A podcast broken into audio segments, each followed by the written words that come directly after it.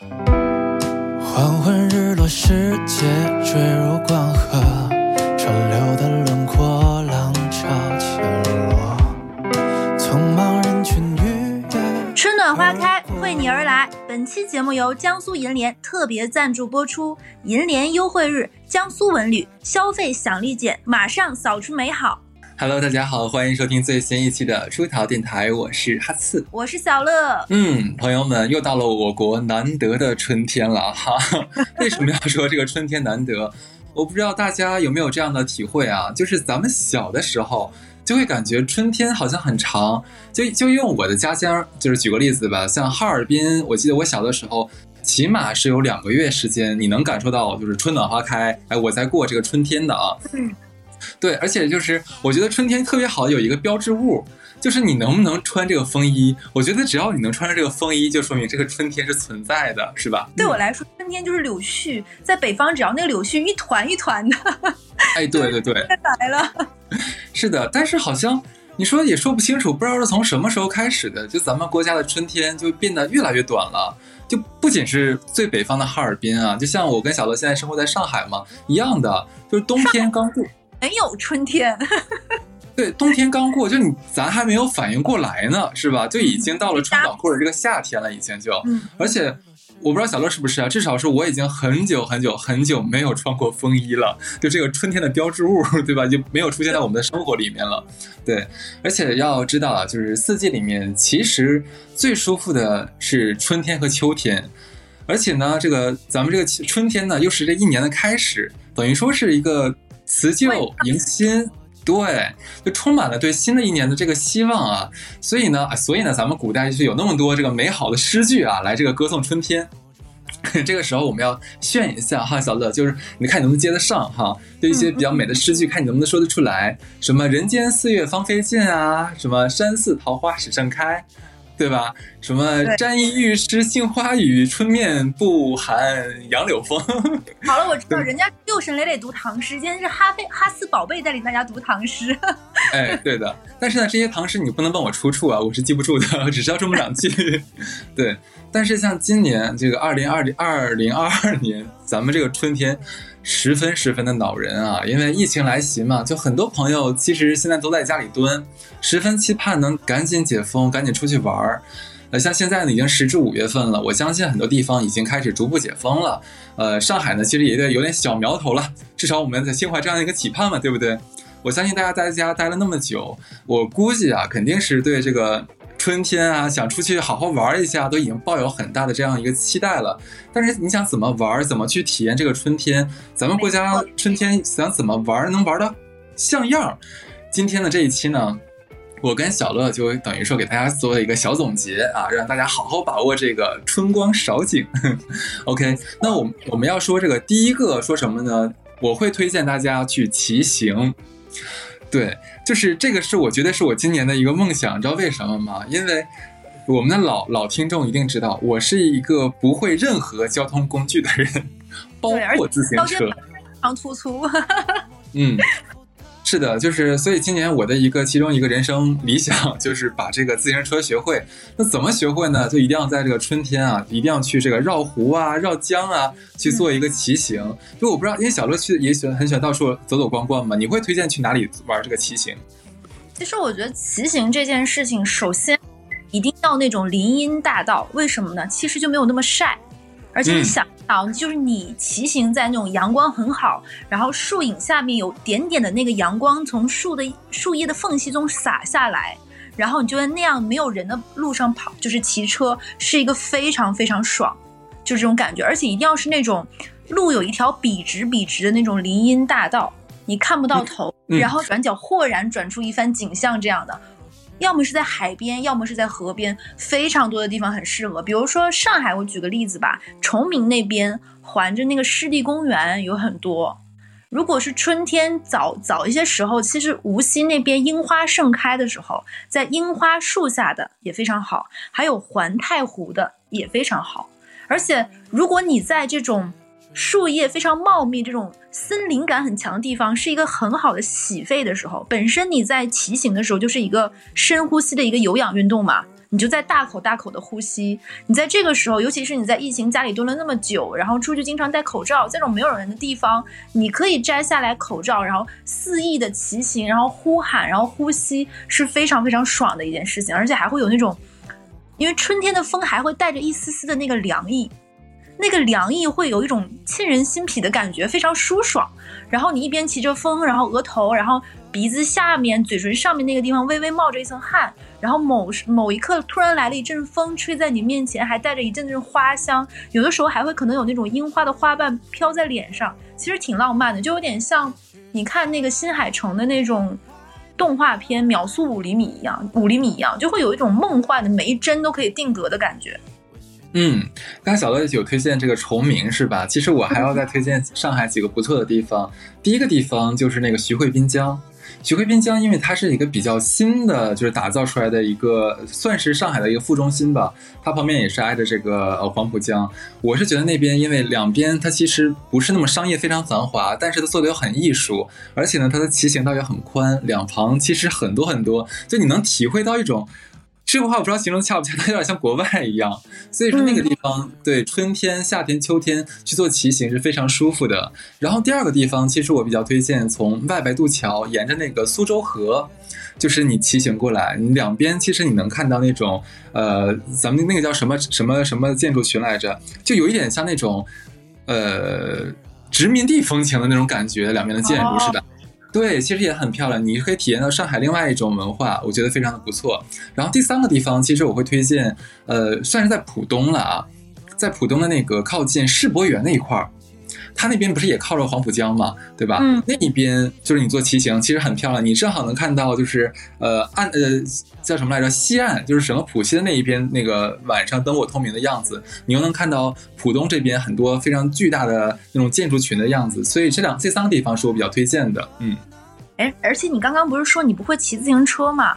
那你知道我之前我二零年的时候，我不是在烟花三月去扬州玩过吗？你知道扬州的马路上有一些那个，就是类似于共享单车，它是电动车嘛，就是你不用骑的，像小摩托一样，对你就非常友好。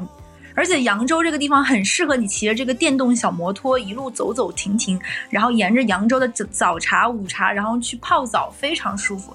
你可以以这个做一个骑行的，而且是懒人骑行的小路，也蛮不错。你太高看我了，我现在你知道我，因为我没有骑过嘛，所以我在想我怎么能就是把它平衡住，让它立住。这个是现在是我在我心里的一个心理障碍。对，那你这个确实有点晚了呢。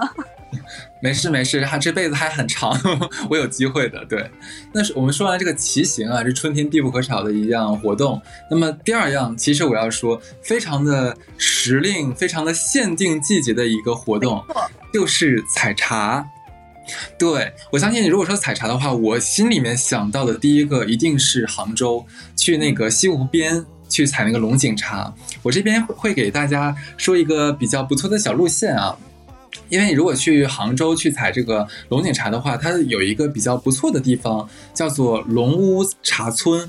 龙嘛，就是天上飞的那个龙；屋就是桃花坞的屋。茶村这个地方呢，素有叫杭州小九寨之称，很漂亮。因为它那边有一个叫做这个万亩茶园的，算是一个景景点儿，你可以去那边看，就非常非常漂亮。那边我相信。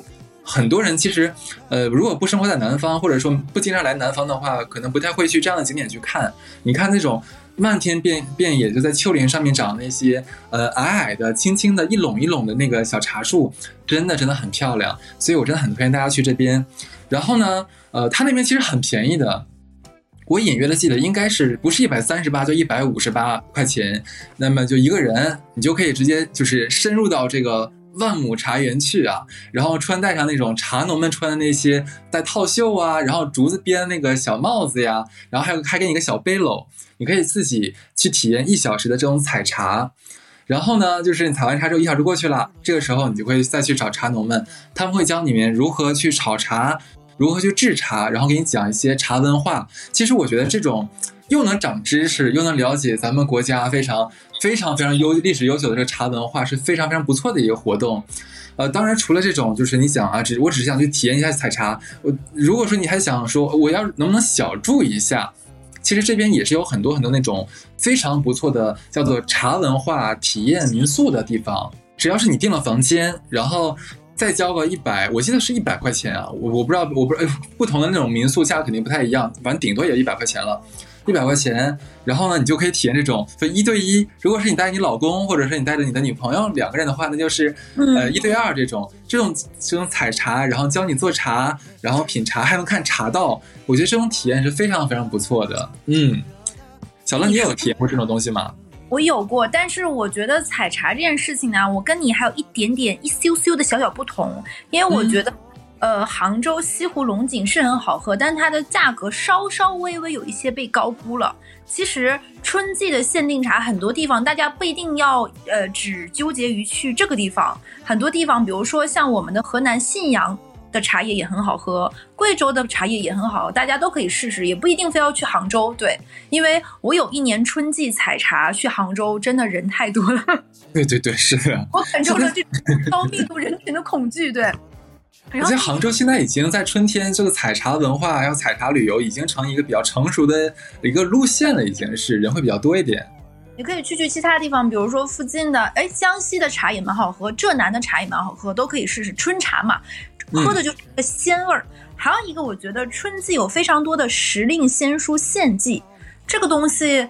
可能很多人会说，在家做也一样啊！No No No No No，一定要吃。看过《舌尖上的中国》的人一定会听过，它里面有个东西叫雷笋。雷笋是雨之前打雷之前才会冒出来那个笋，它就那么一下间过去了之后，它就老了。所以只有在那个东西的当地才好吃。那我们的春天其实能吃的时令鲜货特别多。那先说有笋，对吧？青团带着满满艾草香的也非常好吃。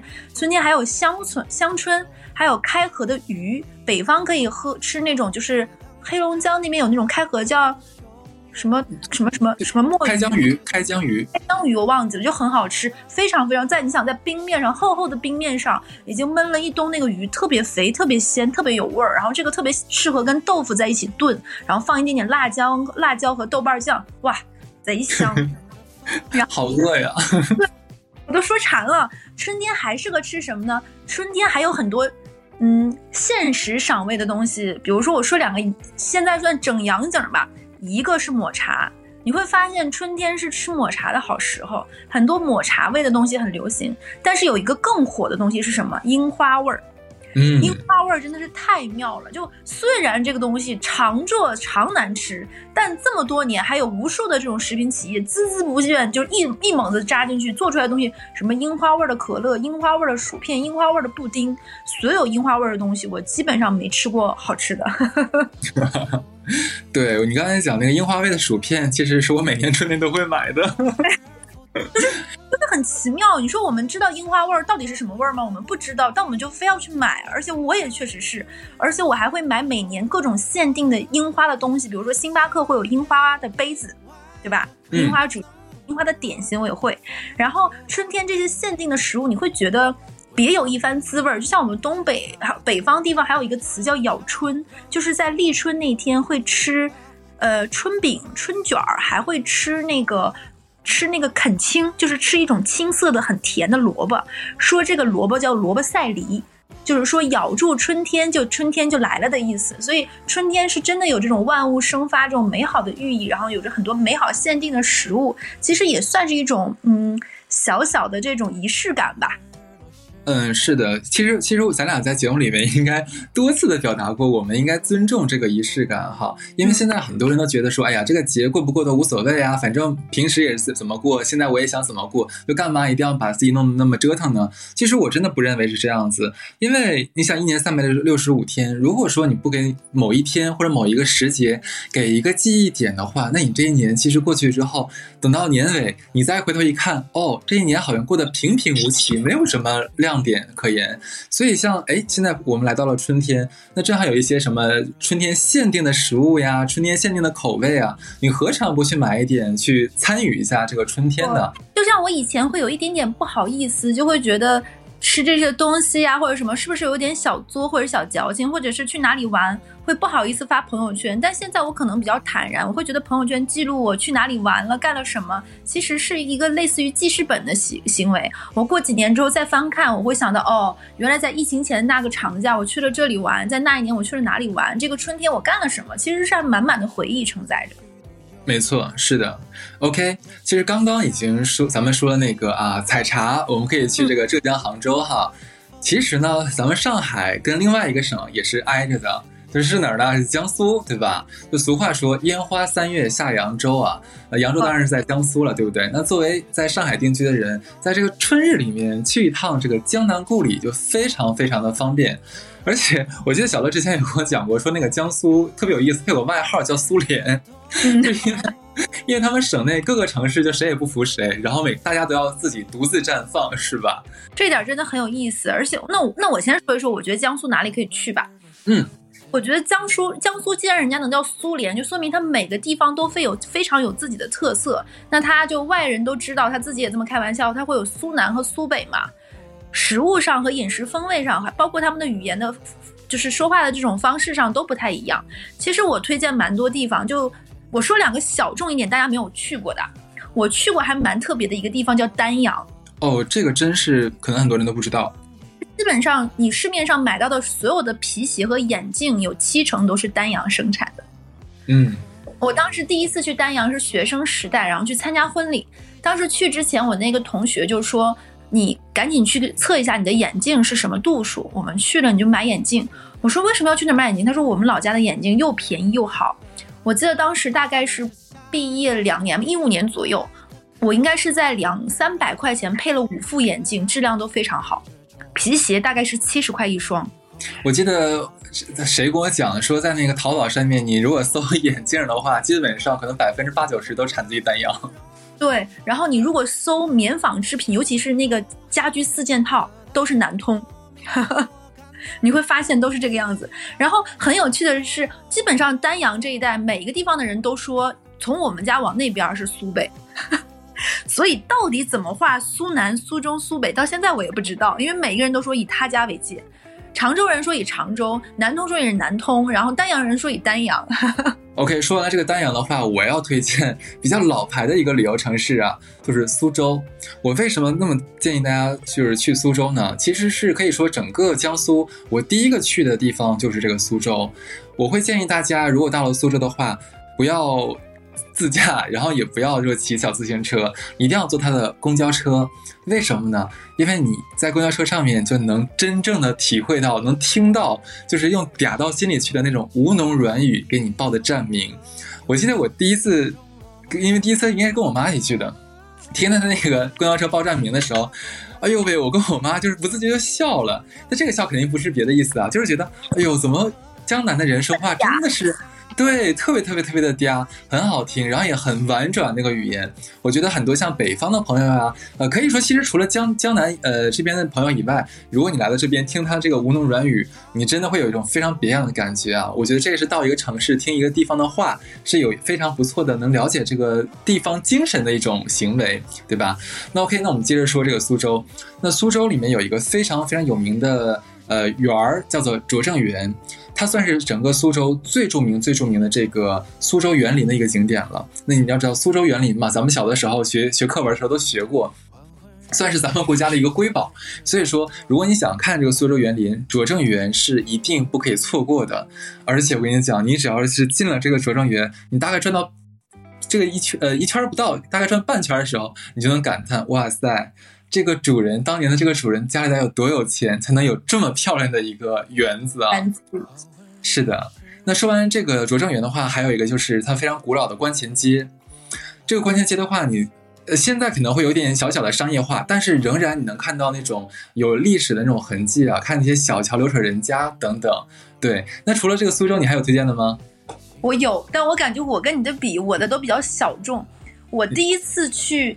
的地方就是我整个江苏，我来上海第一个去的地方是镇江，应该很多人都没有去过。镇江是离着扬州非常近的一个不太大的一个城市。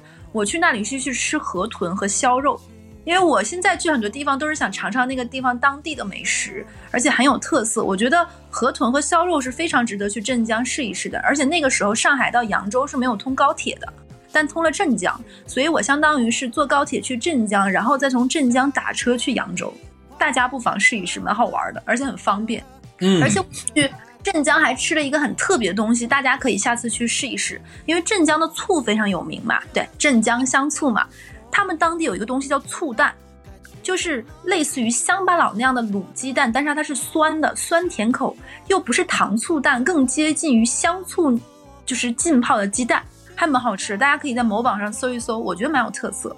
对，嗯，那我下一个要推荐的地方其实叫无锡啊。那无锡很有名嘛，对不对？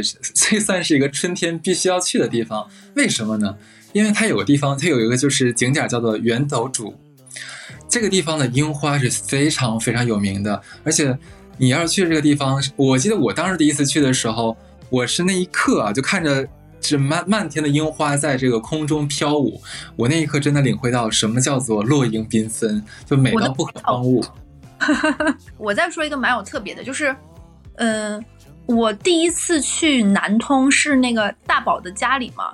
你知道咱们大多数吃蟹粉汤包、蟹粉小笼这种包子都是小个小个的，我在他们家吃到比北方的馒头还大的蟹粉包子，能装满一整个打包的那种米饭的饭盒，一个包子哦，而且它是北方的那种发面的蟹粉包子，但并且一点都不腥，馅儿能有一个女生的拳头那么大。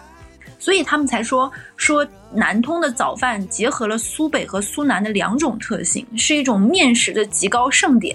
我非常推荐大家去南通试一试。而且南通呢有非常多的这种棉纺织厂，去的时候呢还可以买几个好看的、性价比非常高的床上四件套。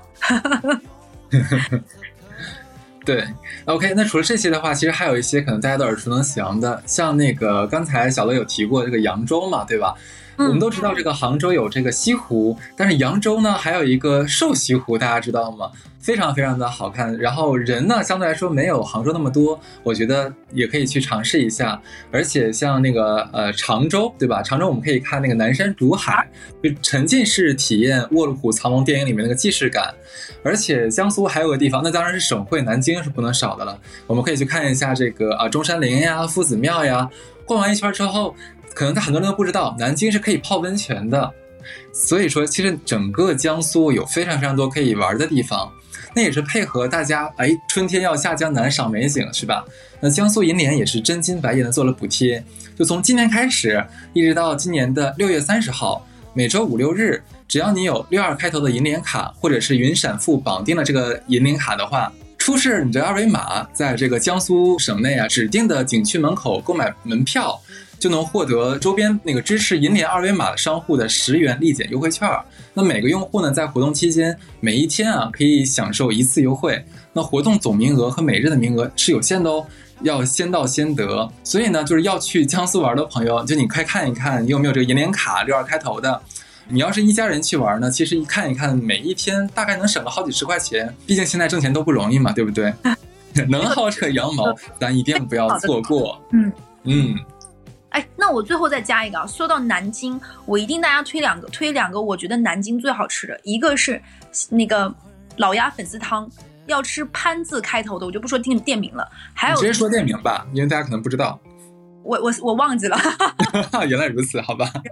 还有一个是什么呢？是芳姐高团店他们家的粽子，还有就是糖芋苗，真的超好吃，我推荐这几个。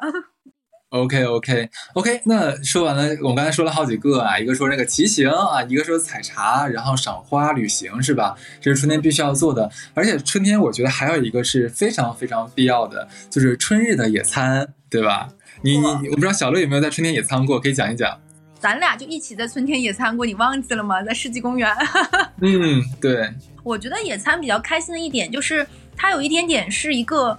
它类似于是一个组合项目，就是你们一群人开车一起去户外，然后还可以一起。如果你们车的后备箱里放了自行车，你们就可以骑行，骑行完然后看花。这个时候我推荐大家可以下载一两个看花的 APP，你就可以看到哪个花不认识，扫一下那个照片，或者是就可以看到知道这个花是什么。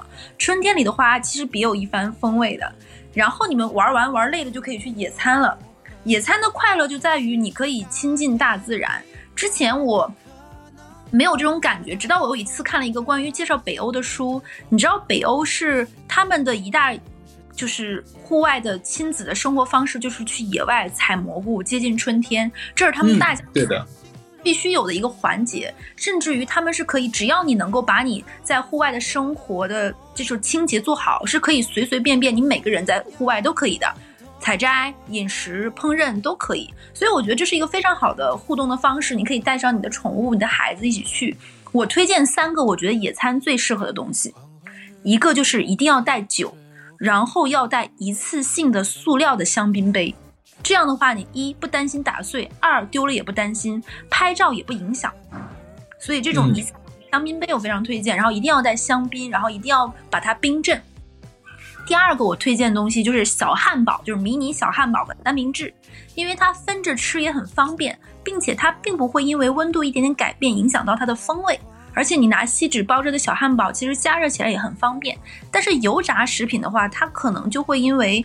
呃，突然失去温度，变得油腻了，没有那么好吃，不适合。还有就是一些小番茄、小菠萝这样的水果，还有坚果。还有芝士是我认为野餐最适合的食物。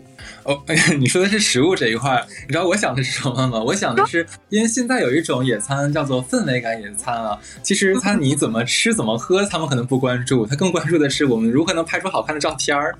所以呢，就是我在小红书上面真的有看到有人总结了说一个小攻略啊，就说有几个是必须要带的东西。一个呢就是那种竹篮子，你可以在竹篮子里面放上那种果酱呀，放上三明治什么的，然后拍出来的照片就很好，而且你。如果再作一点点的话，可以在那个竹篮子上面扣一个那种小布啊，小格子布什么东西的，就会更有那种呃像乡村的氛围啊。然后第二个的话，就是你要带个花瓶，为什么呢？因为。因为当时那个就是那个 UP 主就说啊，说你拍照的时候，可能你周边是没有花的，可能只是郁郁葱葱的那个草坪啊什么东西的。但是呢，如果你找好这个角度，在你的这个呃铺在地上那个大垫子上面摆一个很漂亮的花瓶，然后往上面插几个向日葵啊，或者说其他的花什么的，哇塞，我给你整个那个氛围感全部都起来了。这是第二个，那么第三个呢？这个就真的是非常非常作的了，就是一定要带宠物。它这个宠物呢，其实当然它有一部分原因是想带宠物出去跑一跑、跳一跳、玩一玩，让宠物开心一点。那那最重要的是什么呢？就是拍照的时候特别好看。而这个宠物呢，人人家也有介绍说，最好是带狗子，而且不是大狗子，是小狗子，尤其是比熊是第一名，因为比熊毛茸茸的很可爱，然后你又可以抱着它，就是你抱着它坐在那个。格子布上面啊，然后旁边还摆着这个花儿，然后尤其是在那夕阳西下的时候，那个光一打上来，哇塞，就是整个氛围全部都叭就全出来了。我就觉得现在蛮有趣的这一点。嗯，你说？你说到拍照这里啊，因为我也是一个愿意拍照并且爱野餐的人，我推荐给大家两个小小的技巧。第一就是野餐的时候穿的衣服不要太花。因为你想，你的桌布是花的，食物是非常琳琅满满目的，也不要穿深色的衣服，最好是穿素色全色的衣服，比如说白色的小裙子呀这种的，材质稍微轻盈的一点，尤其是这种。然后你可以试着去搜一些主题词，比如说法式呀。清新呀，或者是北欧啊这样的关键词，你在小红书上找，可以佩戴一些珍珠一类的饰品，就是小小的精致的。然后拍照的时候可以不露全脸，一定要买一些小配饰，不是什么头花什么，一定要买草帽、丝巾，然后比较复古的珍珠耳环和项链，最好是有金属搭扣的，我觉得是蛮出彩的。然后要买那种圆头的小皮鞋，这样拍出来的真的都蛮好看，嗯。我是昨天新学了一个词儿，说有新有一个新的风格，我不知道算不算新啊？可能是我，因为我刚知道叫哑逼风，你知道吗？对我都不知道什么意思，我百度了好久大概才知道什么意思。我觉得这个哑逼风也蛮适合 做这个野餐野餐拍摄的。哎，你直接说到这个拍摄的话，那我们就直接把下一个引出来了。我要说春天还有一个很适合的就是拍照，为什么？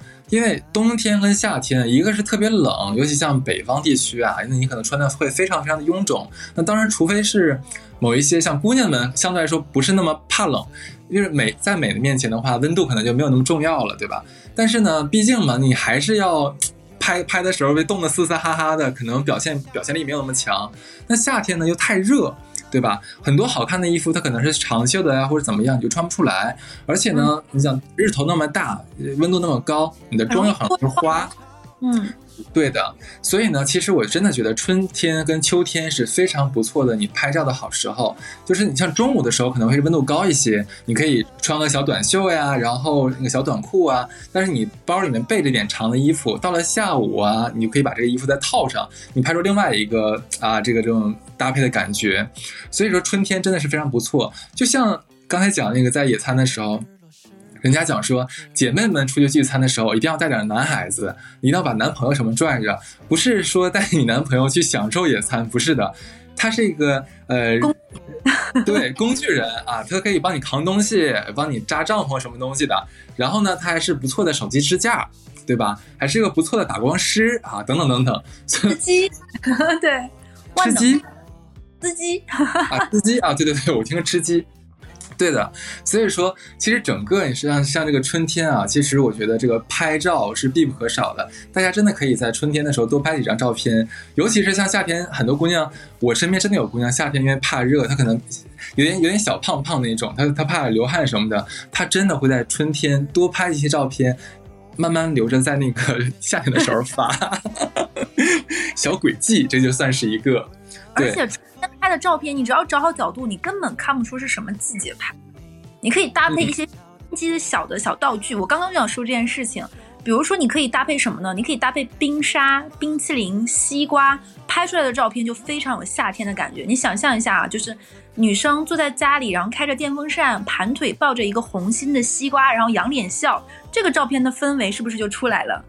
没错，所以这种氛围感，然后活用小道具做参照物，会显得你更小更可爱。比如说大一点的玩偶啊，什么这一类的，拍出来就比较可爱。然后去一些那种，呃，高冷的一点，什么楼梯这样的高格局的这种建筑的地方，你可以搭配一两个，比如说一束鲜花呀，什么这种东西，然后做一些小的这种视觉差，其实拍的效果就很好。嗯，这要感谢我的摄影师帕特里克。帕特里克真是多功能，对吧？OK，那我们说完了拍照的话，其实下一个是我算是我重点推荐的吧，就是露营。就是露营真的是春天我非常喜欢的一个一个非常或者说非常憧憬的一项活动吧。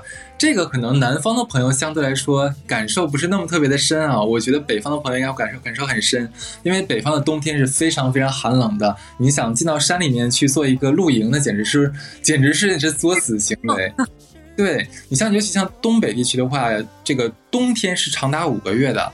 那五个月等于说你要闷在家里面，也不怎么太出屋。好，可算到的这个春天了，你可以到户外了。这个时候呢，我觉得有这样一条路线啊，你可以跟你的爱人两个人。首先呢，先来到这个刚才我们讲的那个去常州的南山竹海哈，从山底下往山上走，就穿越那种重重的郁郁葱葱的那个竹林，听着那个风吹过竹林的声音，我跟你讲，那里面的空气真的跟城里是不一样的，我说不上来，它有一种。就是很玄学的味道，就是真的会让你觉得哇塞！你大口呼吸之后，你真的觉得整个身体里面的那个气全部从那种浊气啊换成了那种非常新鲜的空气，整个人的精气神儿什么都会不一样。那到了晚上的时候，可以在那个在允许的地方啊，我不知道那个南山竹海允不允许，很多地方是允许的。那你可以。在那边啊，跟你男朋友两个人扎上一个帐篷。我希望呢是在一个比较空旷的地方。为什么呢？因为在晚上的时候，呃，南方这边其实空气会相对干净一点。北方毕竟像冬天嘛，它要烧那个呃烧煤呀，烧什么东西，它为了取暖，它可能天气是灰灰蒙蒙的，你可能看不到星空。但是呢，你在南方的像竹林上空，它上面真的是哇塞，繁星点点。你可以跟男朋友两个人就躺在外面。看着外面那个那个天上的星空啊，然后吃上自己给男朋友做的这个爱心小便当啊，享受一下那么美好、那么浪漫的二人世界。所以这个在春天里面，我真的觉得很棒。而且还有一点是什么？春天里面毕竟还有点春暖乍寒嘛，是不是？可能晚上的时候，两个人在帐篷里面多少还有点小冷。这个时候，是的，就是可以依偎到男朋友身边。哎，我觉得这个就是感情的升温喽。是吧？那说到这里，我们俩应该含着眼泪，也就两个单身的人，然后在这里说说，就是意味着，哎呀，真的醒醒吧你！对我是真的很喜欢在那个南方这边的竹林里面去徒步的，呃，因为之前像咱俩，咱俩，咱俩所生活的地方，其实是没有这种这么好的条件供咱俩去做这个森林洗肺活动的，所以说我这是蛮推荐大家在这样一个不错的季节里面。呃，就是刚刚过完冬天，然后到了春天，去走到就是挪挪屁股，对吧？走到这个森林里面去，好好的把之前这可能半年陈旧的这个这个身体里面这个气换一换，换个新的气。嗯，这是我这个推荐的一个就露营和森林洗肺。那么下一个，其实这个我也是通过小乐啊才有幸体验过一次，是什么呢？而且这个也是春季限定的，其他季节都不可以，就是酿美酒。我觉得小乐可以给我们好好讲一讲。这个酿梅子油呢，我觉得要首先感谢我们俩之前上过电台那个朋朋友盆栽，他是酿大户，因为这个梅酿梅酒其实它是没有什么非常大的技术含量在里面，它最大的就是繁复，因为你相当于要买新鲜的梅子，每一个洗干净、去干净上面的泥呀、磕磕巴巴的都弄好，然后要把每一个梅子上面的水分完全的干掉。因为如果水分不干，这个酒会坏掉。之后就是通过酒，你可以选择度数高一点、度数低一点的。我记得当时盆栽帮我们做的是二十八度的酒，你也可以选择三十八度的这样的酒。然后酒、黄冰糖、梅子三个以这样一比一、比一的方式，然后码在这里。大概你要想品尝这个梅酒，至少好喝的风味要在半年以上。其实它会有一种你封存了一段时间和这个记忆，就把春天的这个美好。它酝酿了一段时间，才会慢慢的有这个风味。梅子里面那个里面的果子的糖浆和它的酸度都会慢慢融合析出到那个酒体里。你会看着那个酒的颜色从最开始的白色一点点变得淡淡的黄，深深的变成到后面有点接近于这种 whisky 的那种棕的琥珀色的颜色。嗯，这就是春春天当时的那个的味道。然后这样一个浓郁的美酒，其实你加了冰，在当年的有点。微凉微寒，然后萧瑟秋风而起的这个时候，喝上一杯，你会想起那个春天，你跟什么样的人在哪里做过很多开心的、浪漫的事情，露营啊、野餐呀、拍照呀，和谁一起酿美酒，其实是蛮好的一段回忆的。嗯，而且我觉得制作美酒它是一个让你有成就感的事情。我们现在做很多事情都非常的着急，恨不得早上做的事情，然后一个小时之后我就要拿到结果这样子。那酿美酒呢，它就。不可能给你这样的机会，对不对？那你可以这个跟朋友呀，或者说是跟爱人两个人在一起，然后就去洗摘梅子、买梅子，然后洗梅子来做这个酒。然后可能要到了秋天或者到了夏天的时候，你才能拿得出来。拿出来之后呢，然后像刚才小乐说加冰，我也其实蛮推荐是加那个气泡水，这样的话就会有一个叫做那个嗨棒，日本叫嗨棒嘛，我觉得做一杯那个美酒嗨棒。在夏天里面，真的是非常非常有幸福感的一件事情。这个是你跟你的朋友、跟你的爱人，等于说是一手制作出来的，它是一个美好的一个结果。所以说，这个酒承载了很多意义。嗯，OK，这刚才说的是这个美酒啊。那我们最后一点要推荐大家是什么呢？小乐，我觉得那就是我们两个最缺，但是最呼吁的是什么？是爱呀！爱，在春天的中心呼唤爱，是吧？来了，春来了，春来了，做什么呢？恋爱呀，朋友们。的确啊，因为我之前有听过我身边的这个渣男渣女朋友，他们经验非常丰富，有跟我讲过，真的很奇妙。虽然说赵忠祥老师经常在那个动物世界里面讲，啊，春天啊是一个什么样的季节，大家都知道，对不对？很有趣的是，没想到在我们人类社会，它也有这个规律。他说啊，他们跟我讲说。在春天的时候，你能找到或者说勾搭到这个新的伴侣的机会会更高。我也不知道为什么，他们说这个时候你用用什么小软件啊，或者说是真的去主动抛出爱意，去跟你比较心仪的人就释放这个爱意和爱的信号的话。得到回应的几率会非常的高。我曾经揣测过他这句话里面的深意啊，有没有可能是什么呢？就是我们熬过了漫长的冬天，因为天气冷，其实大家的各方面的欲望呀，然后什么东西都会压得很低。可能到了春暖花开，这个温度上来了，哎，尘封已久的这种对爱情的渴望的这种欲望，可能就迸发而出了。我不知道是不是啊？你怎么想的？哎，而且你知道吗？之前我突然想，有人开玩笑说，春天里你把一个。就是男朋友种在土里，等到秋天你就说，我开玩笑了。其实我觉得春天会有一种，你因为你就像会在某一年新年伊始许愿一样，对不对？那春天是一个刚刚我们也说是一个万物复苏，然后春日盎然的这样一个时刻，你会觉得心里有一些些那种和你的生理周期相一致的一种生发的状态，你总会觉得发生点什么，期盼一点什么，会有这样冲动的小期待，甚至于。之前有句话说，好事儿都在夏天发生。那你想在夏天发生好事儿，那你这个因就要种在夏，种在春天呀。你要在春天行动起来，人也会在这个时候像冬眠的动物刚刚苏醒一样，充满了这种行动力，会嗯自己给自己，因为这样的一个季节的时候，推自己一把往前走，试试看。那其实爱情也是这个样子。你想，大家都经历过一个猫冬怎么样，然后慢慢的，因为天气好了，人表情也会丰富起来，对吧？会有更多的笑意，那彼此之间、陌生人之间，可能就是因为这些温暖、温暖的笑意，更愿意和对方打开心扉、打开话匣子，接触一下，那可能就会有一些新的情愫、爱恋在这里面就滋养出来了。嗯。是的，其实以上的大概算八九条吧，就是我跟小乐总结出来春天一些春天必须要做的事情，还有一些只能在春天里面做的事情，像是采茶呀、酿美酒等等等等。呃，这也就是我们希望大家能在这个春天里面好好享受。为什么呢？因为今天是五月三号啊，那离这个六月三十号就等于说是这个春天，可能就差这五十九天了。五十多天里面，我相信大家还是会有很多的这种机会去好好去享受这个春天的。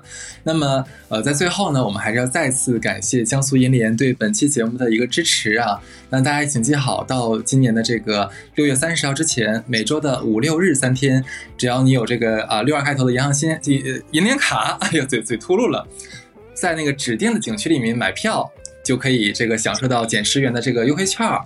那具体你在哪些景点是有这个活动的呢？大家可以去这个银联呃江苏银联的公众号里面去查询。是的，那最后的最后，我们也是希望那个我们这一次的疫情早早结束，然后希望封闭的地方的朋友们早一点被放出来，然后早一点去享受这个春天，怎么样？是的。希望大家都有好事在这个春天发生，怀着美好的期待获得一个美好的结果。是的，那这期节目就这样，拜拜，拜拜。也许是夏夜以外的可能，温热的风却来的情理之中，微醺霓虹失焦的街。